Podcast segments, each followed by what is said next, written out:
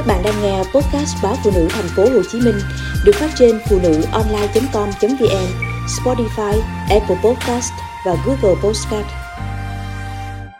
Mẹ sư tử Sư tử con đi học, bị bạn bắt nạt. Bèn về nhà mét mẹ.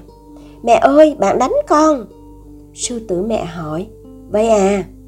Sư tử con nói tiếp, con không đánh lại bạn vì con là một con sư tử tử tế.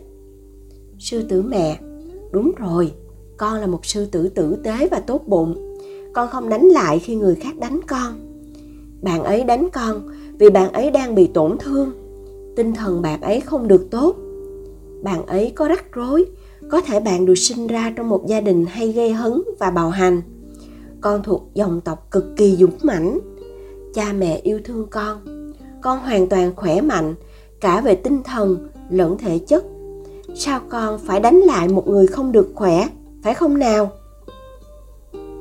Đôi khi chúng ta nghĩ rằng những người ăn to nói lớn, những người sử dụng bạo lực tay chân, những người hay nổi nóng là kẻ mạnh. Thực ra, họ rất yếu về tinh thần.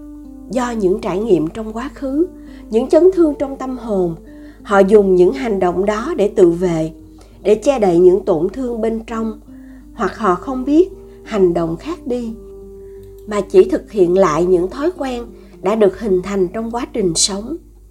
Người mạnh mẽ là người luôn ổn định, bình an, đầy lòng yêu thương, biết nâng đỡ kẻ yếu.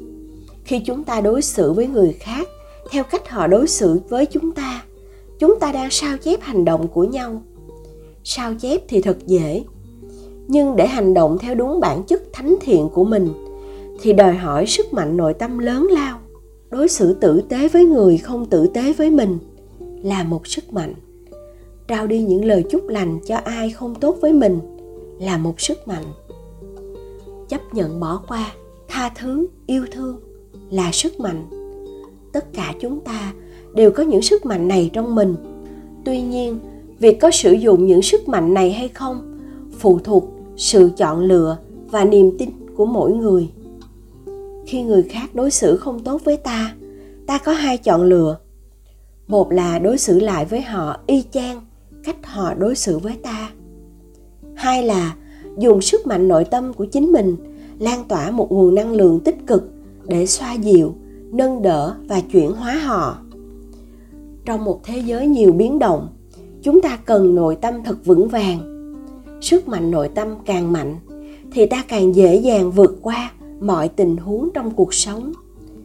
Để có một cơ bắp săn chắc, ta phải tập thể dục thường xuyên. Tương tự như với sức mạnh tinh thần, ta chỉ có nó khi ta sử dụng chúng. Càng sử dụng sức mạnh nội tâm trong mỗi tình huống, nội lực chúng ta càng mạnh. Tuy nhiên, đôi khi chúng ta muốn bỏ qua, muốn tha thứ, muốn tử tế nhưng chúng ta không thể làm được. Chúng ta lại thực hiện theo thói quen trước đây, rồi lại hối hận vì những hành động đó. Thiền định thiết thực giúp chúng ta vượt lên những thói quen hành xử cũ, khơi dậy sức mạnh trong ta.